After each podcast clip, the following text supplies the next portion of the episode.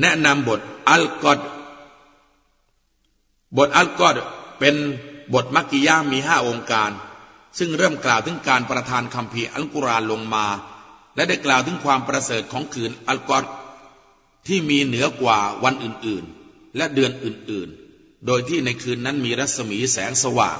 และความกระจ่างแจ้งอันศักดิ์สิทธิ์และกลิ่นอายแห่งความเมตตาได้แผ่คลุมไปยังปวงบ่าวของพระองค์ผู้ศรัทธา และเป็นการให้เกียรติในคืนแห่งการประทานอัลกุรอานนอกจากนี้ยังได้กล่าวถึงการลงมาของบรรดามาลายกะ ผู้ทรงคุณธรรม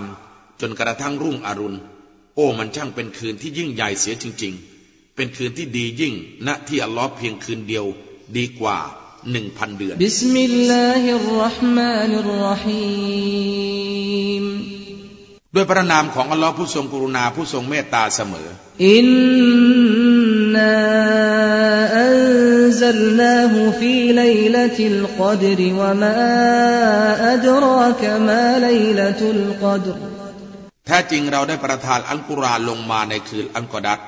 และอะไรเล่าที่จะทำให้เจ้ารู้ได้ว่าคืนอัลก็อดร์นั้นคืออะไรไลลตุลก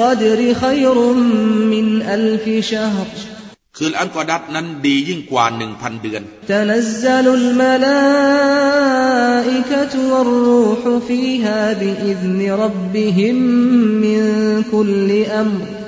บรรดามาเลกาและอารัว